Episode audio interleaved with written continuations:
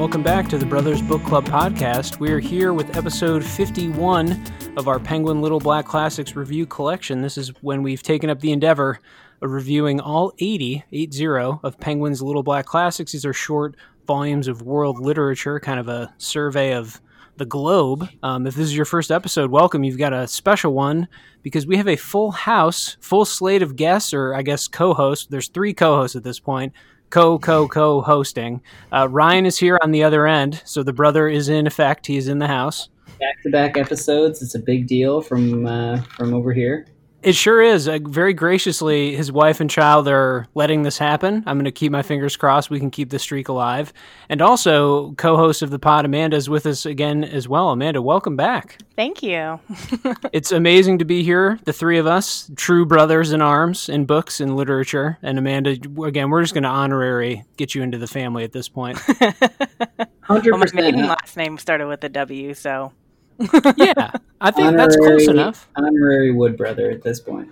Yeah, oh, nice. yeah it, it's all about the thoughtfulness we put into the literature, and, and no one does it better than you, so it counts. I mean, honestly, it's it, the research is half the battle. we are here today with a rather unique inclusion in the collection. Um, I think it's been a little bit since we did nonfiction, though. I think Amanda, you and I lasted a diary entry. I think that was the last nonfiction we did. This has yep. uh, some weird similarities to that, um, and and some dissimilarities too. It is by Mozart. You know, the musician guy, the person whose music I should know and definitely don't know. I mean, it's classical stuff. I'm just the world's biggest ignoramus in all classical music. I don't know the difference between any of it at all. But hope, we're reading. Yeah, go I ahead. Hope you, I hope you do edit maybe the intro or the outro music to maybe some of uh, the classics. Oh. oh, you could do Mozart for this one. I yeah, think you that, have to. That might be fitting, actually. I mean, special, it is a special episode. It is the episode dedicated to his life and works, and a specific year in his life. These are letters that he wrote in correspondence he wrote to his father. Fascinatingly, in this collection, there are more letters that his father wrote than he did. Like mm-hmm. Penguin, what they put together here, it's actually mostly his father's writing. I think when I tallied them up, it's like four to three or four to two or something. So it's letters with, between him and his father uh, that take place in, in like a one year span of time when he's pretty young. Amanda, why don't we start with you for the one sentence simile reviews? This is when we give a quick impression of the book right up front. What was uh, reading the Mozart letters like?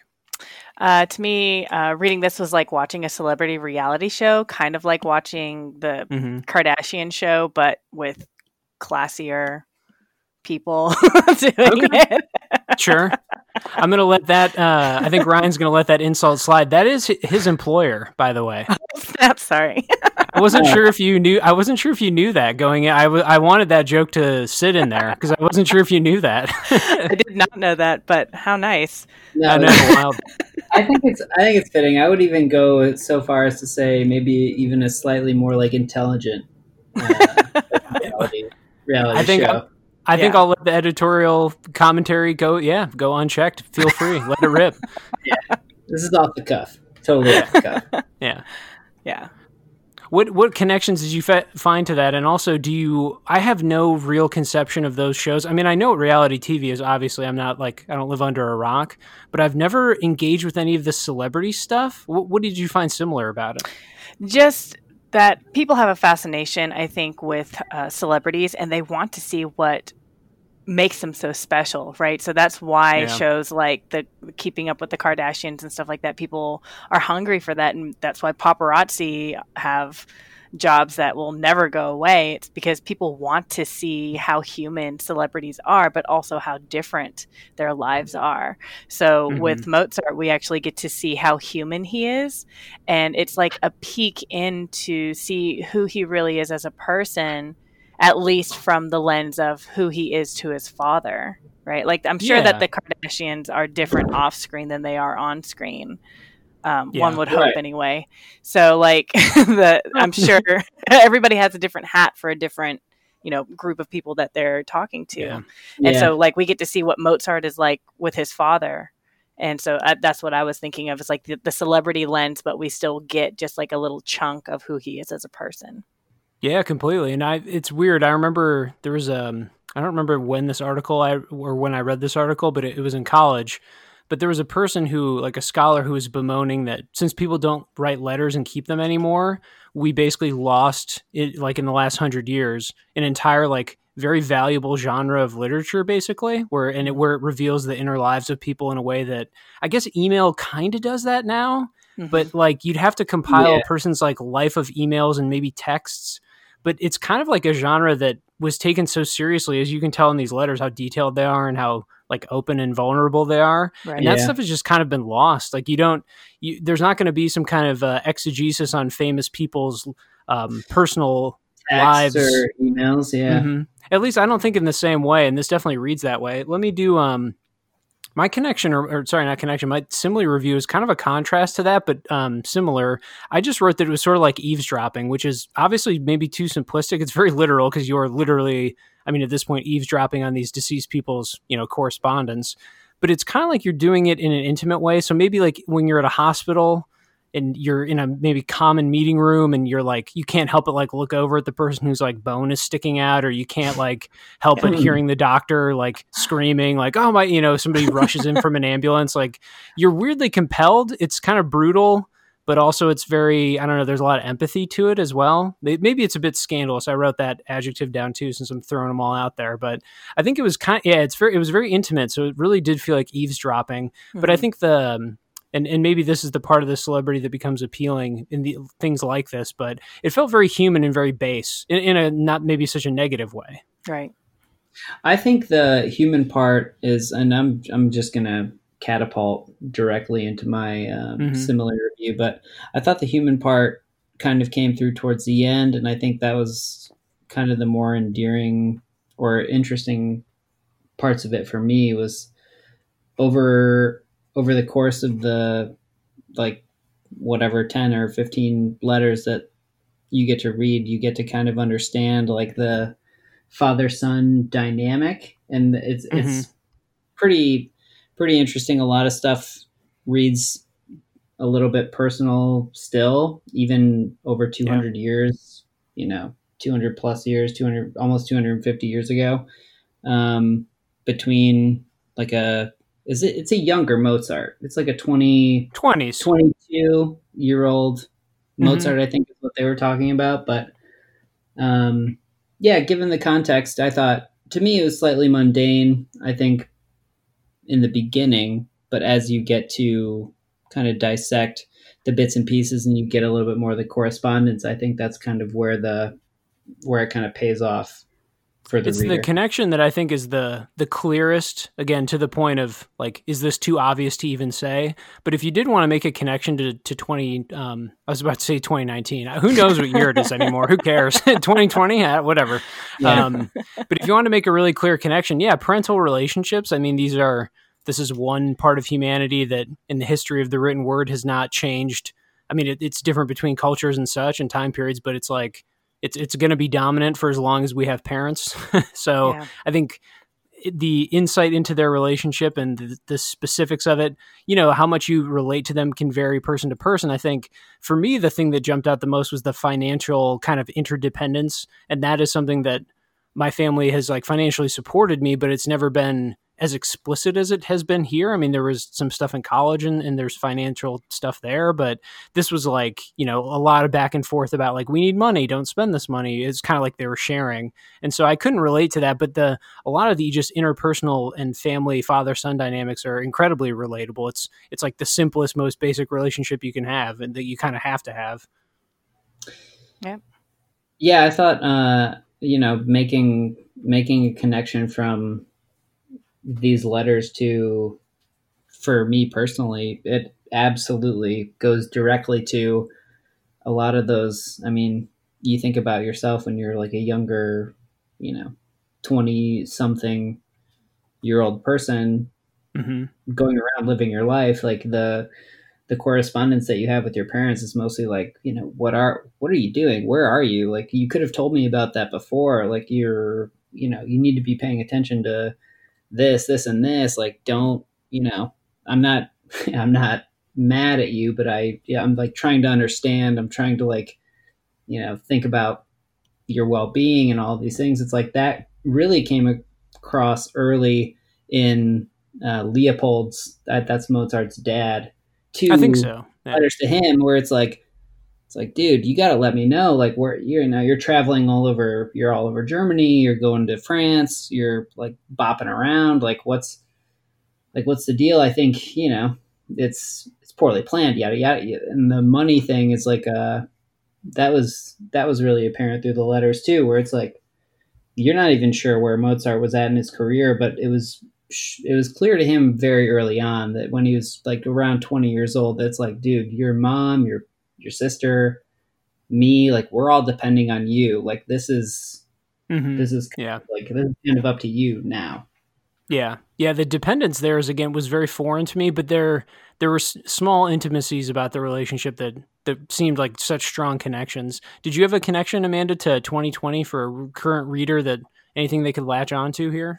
Yeah, I also, of course, uh, focused on the the idea of the, the parent. My focus with the parent and the, the child was the the struggle between independence and uh, mm-hmm. the the parent wanting to continue to parent where we see leopold actually at one point says like i don't need a blow by blow of like exactly what you're doing and exactly what you're spending and blah and then later on he's like but you do need to give me like a blow by blow for like everything yeah. that you're doing and of it course, reminded yeah. me so much of of just like your your stereotypical like helicopter parent, right? The kind right. who just like is constantly hovering, and that's how I felt about uh, Leopold's relationship with Mozart. Was that he was mm-hmm.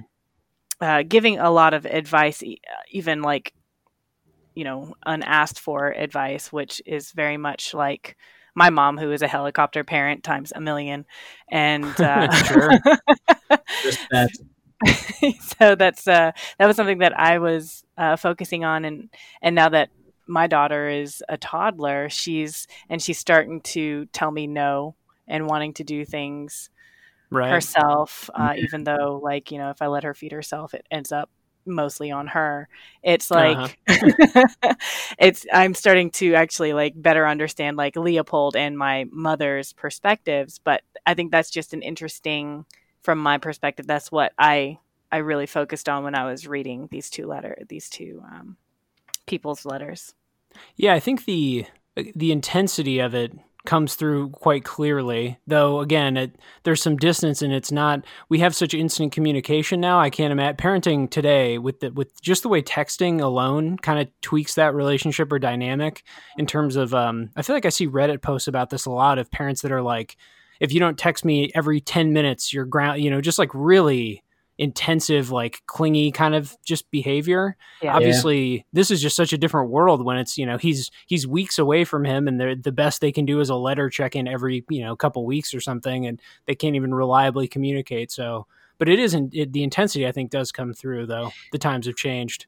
Yeah. And I thought that was kind of like in the context of things and relating it to your own experience trying to contextualize cor- like a correspondence with someone you really care about, whether it's your mom mm-hmm. or your dad or your brother, and just trying to think about how even a letter that could reach them in 14 days, like if if it even gets there, um, like trying to just put your yourself and your relationship with that person into that trying to understand that. I think that was also one of the most interesting parts because there were parts in these um, in the letters where like the timing would overlap. And he'd be like, "Oh, I just got your letter from, you know, four days ago," and I'm like yeah. updating it now. I just got this. Like, yeah, it would it, that would that would have been such a like such a hard thing to have to go through.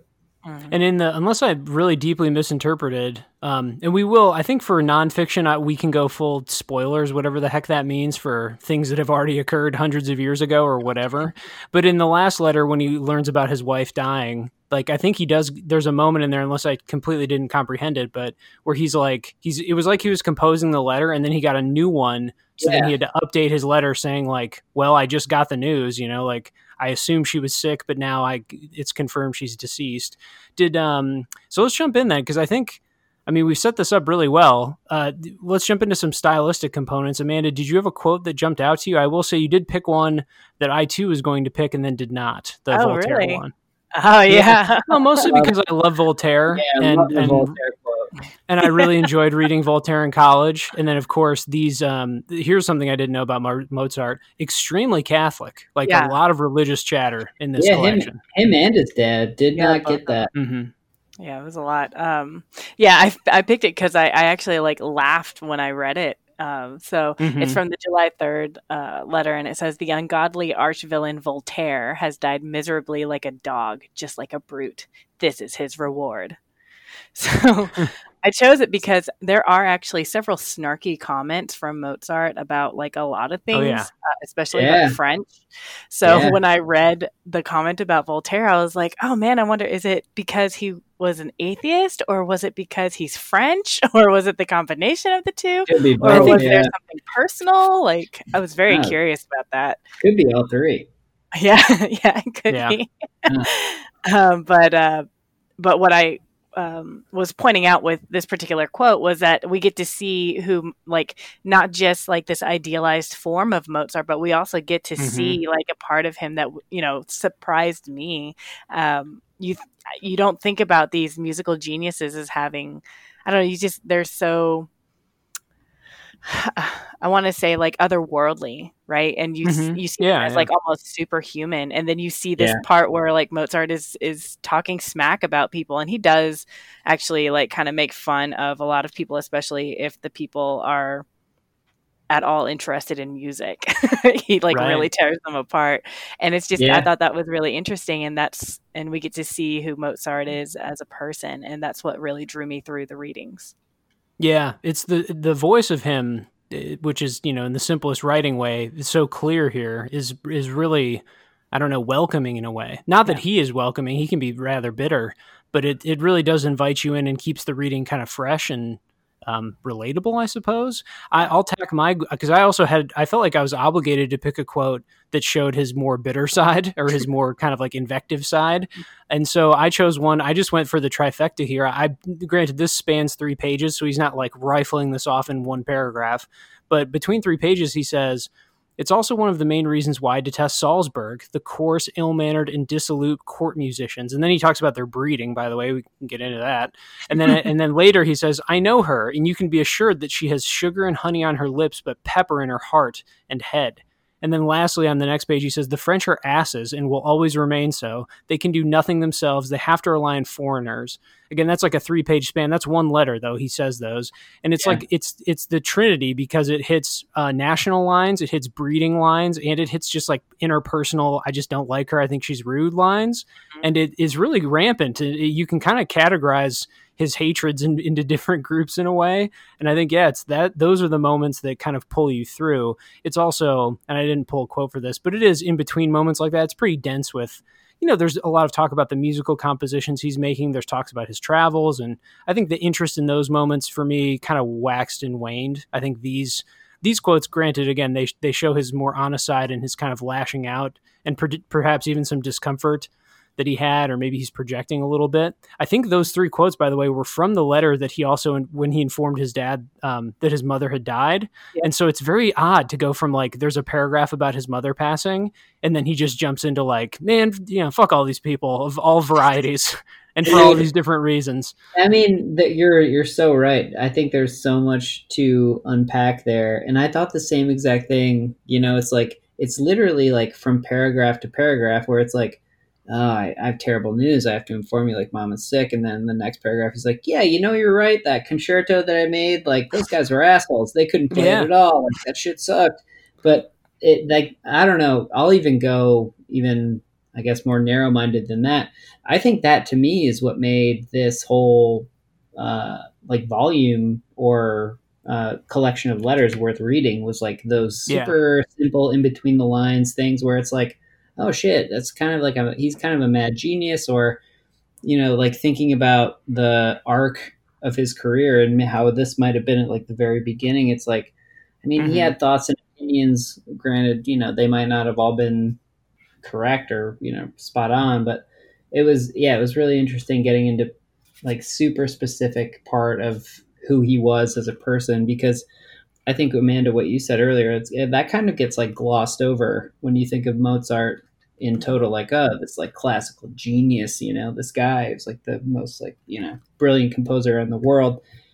And he did definitely have like that you know he was highly opinionated especially when it came to music and um, yeah sure bloodlines and like other european places countries he hates salzburg like it's i don't know it it, that stuff was interesting to me yeah. Did you were there any quotes that stood out to you from his side? Anything that you plucked that he wrote that really intrigued you? Uh, the Voltaire one, I I also pulled because that one was a big one. Yeah. I, I really like that.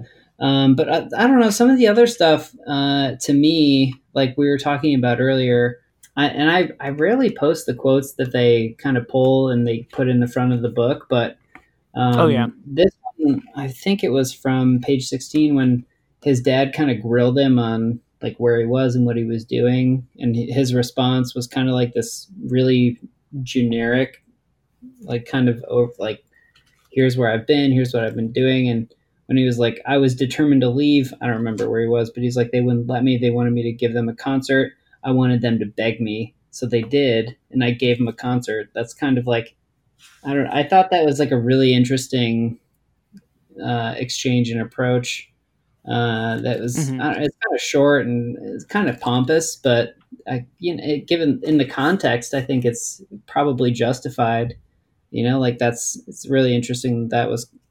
well, is know. there any better quote to represent a perhaps overly skilled 22 year old than I wanted them to beg me. I mean, that's yeah. pretty much, if, if, that were yeah. written into a novel, that would be about as direct of characterization as you can ever apply.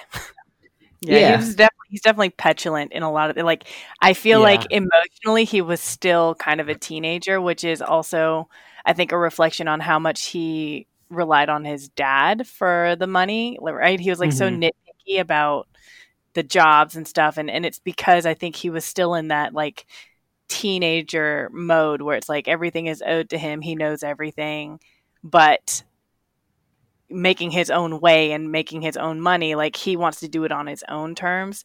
I saw that as very like youthful like very much a mm-hmm. youngster type of thing to do. Uh, no that was the, yeah i pretty much just agree with uh with that. It was just like i don't know. It was yeah it was a really interesting side. Um and i i think also given that i think to this point he hadn't achieved like the level of success that a lot of people associate mozart with um, mm-hmm. That was kind of interesting to see that that was like basically where he was coming from since he was like a young adult.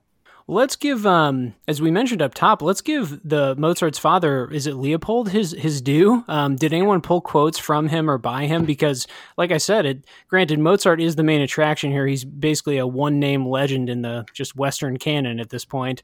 But it there's a lot of letters from his father here, if not the majority of them. Did anyone pull a quote from him? Amanda, did you got one? Yep, I've got one from October 23rd, and it says. Um, Tell Wolfgang or Wolfgang mm-hmm. that the court baker's saucer-eyed daughter, who danced with him at the stern, who often paid him friendly compliments, and who ended by entering the convent at Loreto, has returned to her father's house. Will Wolfgang be so kind as to refund to her father the money which the pomp and all the fine preparation for entering her convent cost him?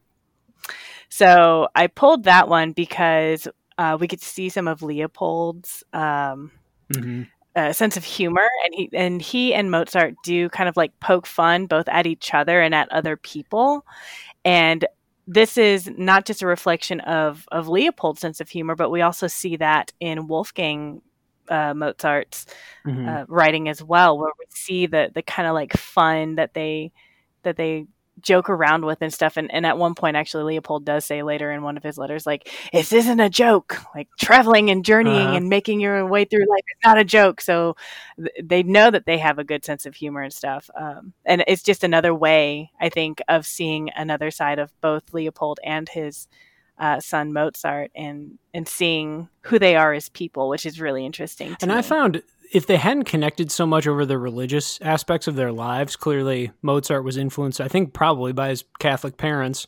I would have found the tone to be, I guess, firm, maybe veering into stern, though. The, like the quote I picked shows kind of his grim worldview, and I, I think it did shine through in a lot of the financial talk that he put into the letters. On page 24 through 25, he says, at times of terrible predicament, all your friends disappear. My son, to find one man in a thousand who is your true f- friend for reasons other than self interest is one of the greatest wonders of this world.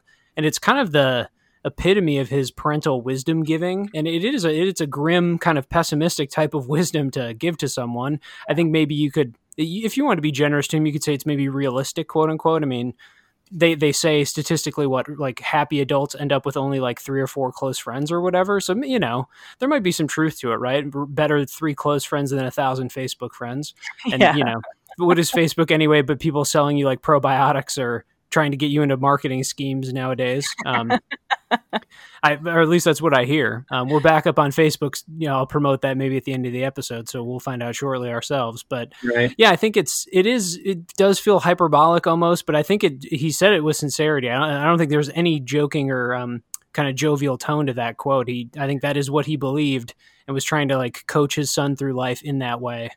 For sure. I, I noticed actually that a lot of Leopold's writing, aside from like when he's joking with Mozart, his writing t- uh, and his advice is like very cynical a lot yeah. of the time. I was just like, yeah. Yeah. Wow, like you have no faith in people. like, yeah, uh-huh. a, he had a pretty pessimistic worldview. Um, I think, mm-hmm. especially when it came to, yeah, just trying to warn, I guess, a young, talented kid about people who might be willing to take advantage of him and like mm-hmm. you, know, you, know, who he's talking to and like who he's working with. Uh, but it, again you kind of now that you look back on that from like a parental point of view it's like oh, maybe that's not so stern. Maybe it's coming from a good place. Um, and you kind of relate to it a little bit more. But it does come off as like super harsh and a little judgmental at times. Oh yeah and i sure. think it's more of the content of it too. I think in, in terms of I think I said tone earlier, maybe I misspoke, but in terms of how he speaks to his son, there's like a warmth, friendliness, and kind of honesty to it all. It's the it's like the literal moral content of it that is that is the cynical part or the pessimistic part. Like the the message is delivered in in a kind of a kind way, but it's a brutal message. You know, it's a very unwelcoming, oh, yeah. unhopeful message. But yeah, I think he doesn't in terms of his actual speaking to him, it, there are moments that are a little harsher than others, but for the most part, there's a lot of warmth. I mean, they end every letter with millions of kisses, which I almost pulled that quote because it was such an odd and like weirdly specific, kind of charming little uh, yeah. sign off that they always did. Yeah. Um, like your pretty, most pretty, obedient son type thing. If, if I were more cynical, I would call the kisses thing creepy, but I think it's kind of sweet. Whatever. Yeah, sure. Hundreds of years old. It's like, well, I mean, what would you do? I'd hug you, kiss you. I don't know. Whatever. Yeah, I'm okay with it. Yeah, kiss yeah. your family, man. It's cool. Um, let's jump to let's get out of quotes for a second and jump into the literary corner. We do like to do an educational segment on every pod where we will educate you, the listener, on some kind of literary device or literary technique that showed up in the text. Amanda, why don't you take, because you and I did put down different ones this week, which is cool when that happens. Why don't you introduce yours first, and then I'll uh, briefly do mine before we go to reviews. Sure. Um, the one that I chose was parallelism, which is when you use repeating words and forms to give pattern and rhythm to a passage in literature. So mm. that's just when you have two structures that are similar, uh, two sentences or even two parts of a sentence that are, are framed similarly, and they're done that way in order to either compare or contrast the content itself. Um, mm-hmm. So both Leopold and um, Wolfgang use parallelism several times in their writing, which I thought was interesting because I, I wasn't specifically reading this in order to uh, look for literary devices because I knew that this was going to be letters and not fiction. Yeah, but I found it anyway because that's just how I read. Course, yeah. so um, an example um, of like Leopold's is he says, Mark well, my son, that to find one man in a thousand who is your true friend from unselfish motives is to find one of the greatest wonders of this world. So we see that one of and one of. And then mm-hmm. Wolfgang's mm-hmm. is in Salzburg, everyone is master, so no one is master. Not every person in authority can become a Kapellmeister, but a Kapellmeister must become a person of authority. So we see that parallelism um, used by both of them. And I was, you know, I was reading that and I was like, I wonder if that was uh, something particular to them, and of course they're going to have similar beats in the way that they write, and I'm sure in their speech patterns and stuff like that because yeah, you know, they're close, and and he raised uh, Mozart. But I was wondering if that was just something that maybe they picked up from like their readings. Was that a common thing um, that we see in 18th century writing? Like I just found that really interesting. Or even or even German writing. I mean, these this has been translated right. from the German. Um, I believe, or I assume German, right? Yeah. Okay. Yeah. Well, I wasn't even sure. Again, I know very little about Mozart, so there we go. I just assumed, based on the cities they mentioned and countries, that they were German. But yeah, it could be a translation thing too. Uh, notably, both of those quotes. I think the way that kind of like in those specific instances there's kind of a pitter patter of like the back and forth to the structure there and it mm-hmm. does have that like almost preachy kind of wisdom type sound that you hear in like idioms or you hear in um oh, what's the like axioms or something like that where you just hear it, it like flipping the sentence like that kind of sounds clever or wise. And yeah that's a good example of that. The literary corner i pulled for today was stream of consciousness which the penguin entry on that in their literary dictionary is quite long. I'll try and do a brief version. It was a coin, a term, not a coin, a term coined by William James in Principles of Psychology, which was published in 1890, to denote the flow of inner experiences, and it has become an almost indispensable term in literary criticism, which is true, especially since the early 1900s. And it refers to a technique which seeks to depict the multitudinous thoughts and feelings which pass through the mind. Another phrase for it is interior monologue. I was going to read a really long James Joyce quote that they use for it. James Joyce is probably considered I don't know, like the Western canon master of stream of consciousness. I don't know if you agree. Virginia Woolf, maybe. I think it's got to be Joyce. It's it's like the one name you hear when it gets brought up, but there, there are many others. and master mm-hmm. of being like way too wordy and well the the thing of, I thought about the quote that they pulled which was from I believe Ulysses which is kind of like the legendary uh, version or, or, example of it but the the thing about the quote that they pulled that I found fascinating was it it's very choppy. Like it's not the sentences don't run on. That's kind of it's kind of the antithesis of that. Like there's a ton of one word sentences in there too and that that equally throws a reader off. Um, and i think when i was reading this i don't think mozart goes full stream of consciousness. The number of dashes though in interjected kind of phrases and clauses within other ones it I think it reads pretty clearly and it's not a narrative stream of consciousness all the way, but I couldn't help but just marvel at his own interruptions and how kind of interpersonal and f- it did have a bit of a flow state to it where it seemed like he didn't edit it at all or didn't seem interested in sort of going back over and doing a second draft of a letter which mm-hmm. uh, in terms of saving time just as, seems pragmatic or something but it does it does have a bit of a flow especially on mozart's end where yeah, he's just letting sentences run, and f- there's multi-page paragraphs in there, and it's just you know there's a hundred dashes in a sentence, cutting off thoughts and interrupting with a different phrase or clause. It so I don't think it goes full stream of consciousness, and I don't I certainly don't think it was like a sort of narrative choice, quote unquote, because it's you know a diary or a, a letter, but it, it felt that way to me reading it. I'm not sure what your reactions were. I think uh, I I kind of picked up on that. I mean, definitely not the like Joyce connection or uh, anything like that because you know you guys are from like that literary background. You have that whole uh, like understanding going. But uh, for me, yeah, I did I did definitely pick up on uh, like the Mozart letters being uh, kind of here and there, like kind of dashing around, like well, it could be this, it is this, like I'm, I'm wondering this. I'm thinking about that. Um, I I definitely picked up on that, and I yeah I I like that part of it. I um I usually dislike stream of co- consciousness when it comes to mm-hmm. fiction writing, um, but it didn't bother me here. I think because I'm a lot more forgiving, knowing that this is a letter rather than mm-hmm. uh, a, a, stylistic choice like that. And also stream of consciousness consciousness sometimes in, in fiction just feels a little not strained but almost like um like put on unnatural right? Yeah. Uh, but this is his natural progression of thoughts. And i definitely noticed it especially like we we mentioned it earlier when he um, was writing about his his mother and then immediately he changes and doesn't even give like a transition just like changes the topic to like berate the french and stuff like that like it right. you can definitely tell that there's not yeah, he's definitely not planning out what he's writing um, right. beforehand. But yeah, it didn't bother me as much, um, even though I, I generally dislike uh, stream of consciousness writing. I think all things in uh, we come back to this, or at least I come back to this a lot with the literature we've covered. But all things in moderation. Yeah, I've I've reacted negatively in the past to authors who go and and do really heavily stream of consciousness. But in in moments, um, I know I, I, there's some John Updike stuff that I've enjoyed where it's like there he has moments of it, and then certainly there are other moments of much smoother narration. And yeah, it's funny how it does invite kind of polarized thinking though, because the the trouble with the stream of consciousness author is that you either jump to mm-hmm.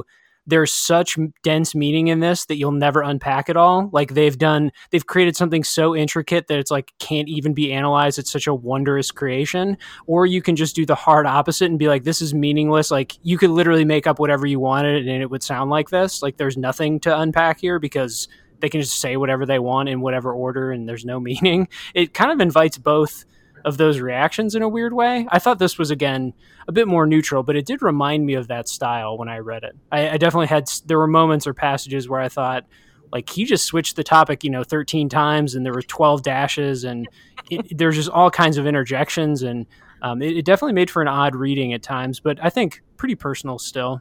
Yeah. Let's get into the reviews then. We'll close out with our normal one two combo here, the new Russell French in Memoriam. So, what's good about it segment will start us off. Ryan, what did you find was good about reading this? At least one thing. I mean, I think what ended up being meaningful to me was uh, that it kind of started off, it kind of is a slower burn, a lot of uh, generic stuff at the beginning, but over the course of over the course of the of the book, you kind of get for the dynamic between Mozart and his dad, and you kind of begin to appreciate like the little things and kind of the back and forth. And I that was what sort of made it all worthwhile, especially towards the end. We're not, you know, we don't have to spoil anything, but things get a lot more personal, and I think the timeline also becomes more of a factor towards the towards the last few letters when you're like really trying to piece together what's going on in their lives and um, everything like that. So for me, the what was good about it was that you got you kind of get to understand Mozart as like a young dude who's like a kind of on the cusp of some sort of success, and it, given the context of like his life and his career, uh, I felt like it was kind of a sneak peek um, without knowing anything about him. So I thought that was uh, like a, a, really interesting part for me. Amanda, what about for you? What was one good thing uh, from reading this Mozart collection? I really enjoyed being able to get a taste of Mozart's personality. And uh, I was actually, when I first started reading it, I was kind of like, oh man, is this going to be like reading Pepys? Is it just going to like drag right. on? Especially because, you know, I had this idea that Mozart would be really stuffy and really pompous and just like a mm-hmm. boring person who only talked about music. And um, yeah, it was it was a really nice, actually, surprise for me to see that he's very funny and uh, sarcastic, and um, apparently uh, he really likes toilet humor, which I found sure. fascinating. and uh, so, what I really enjoyed was getting to read and see who he is as a person, but also I thought it was smart of Penguin to include the letters from his father as well, so that we could see um, what the relationship was like between the two, and to see how uh, his writing seemed to have been like, and and his choices in life and stuff were very much informed by his father.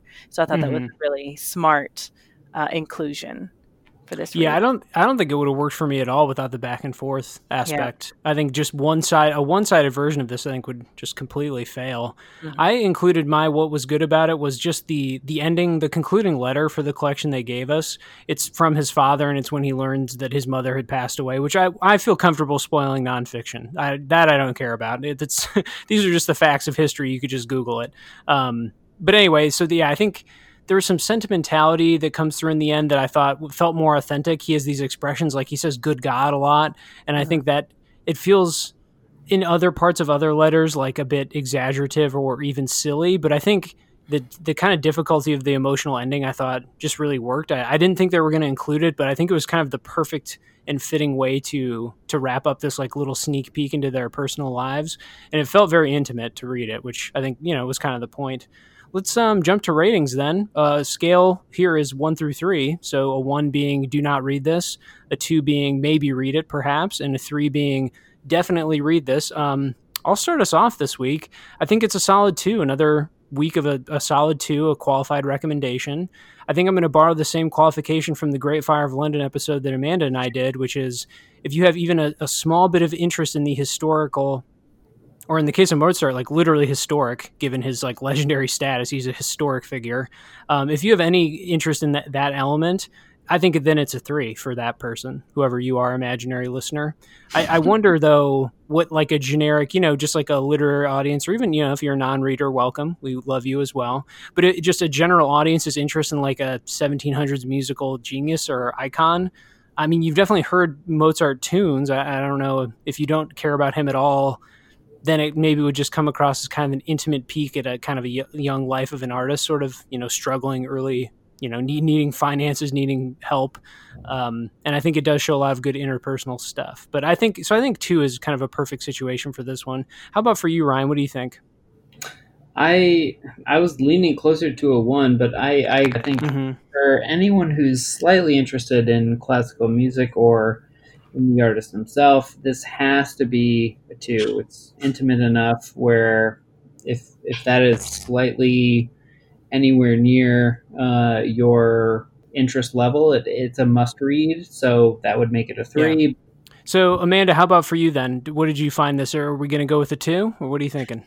Yes, I am definitely going to go with a two. And jumping off on on how uh, it's it's like a peek into an artist's life, I would say that yes, even if you're not a fan of Mozart or of classical music, if you mm-hmm. have interest in um, seeing what it's like to to be an aspiring artist and a struggling artist in some ways, then I think that this would be a, a great read for you. And even if you have no interest in that, um, and if you have uh, no interest in the environment of the times, uh, you know, he he was in Austria uh, during the 18th century and stuff like that. If you have no interest in any of that, mm-hmm. then um, I think that if you come at it from like a character analysis perspective where you're interested in like the psychology of a person or in if you're just interested in in what people think or just human nature or anything like that or if you're interested in father son relationships um, i think that this would be a solid read for you as well just just based yeah. on on how clearly we can look into this relationship in particular yeah, don't sleep on the the kind of familial potency of it too. I think that's a good that's a definitely a great reason to visit this as well if you're intrigued by that kind of thing. The insights there are strong. I think that's yeah, perfect uh, twos across the board from all of us. It's a strong middle of the road recommendation, which feels right to me. I did rather enjoy reading this, but yeah, it felt like qualified would be the right way to do it. Well, first one with all three of us in the books, folks. It was rather smooth and enjoyable. I don't know how you guys felt about it, but it was a real joy and uh, went off mostly without a hitch. Look at us, triple podding. Woohoo! Yeah, yeah. We'll see. We'll leave it up to the editing for uh, for that to be the final verdict. But yeah, there will be some stuff on the cutting room floor in this one, but not much. Just you know, some scraps to take off. Just got to trim it up. Um, Next week we've got Plato coming next week, or I guess I was redundant there, but that's a revisit for me. I read a ton of Plato in college and some classes, so that'll be something I've already encountered, which in this collection doesn't happen that often. Um, I don't know if you guys have any familiarity with Plato, but it's uh, Socrates' defense. So that is the before he was, I believe, given capital punishment by drinking hemp or something like that. Yeah. And it's yeah, sort of presents his own um, life and his own philosophy. That should be a fascinating one. It's been a long time since I've read Plato, and getting back to that should be a great time. I look forward to doing that. Hopefully, the three of us will return next week. We'll see who checks in for uh, next week's episode. And until then, we will see you between the classics.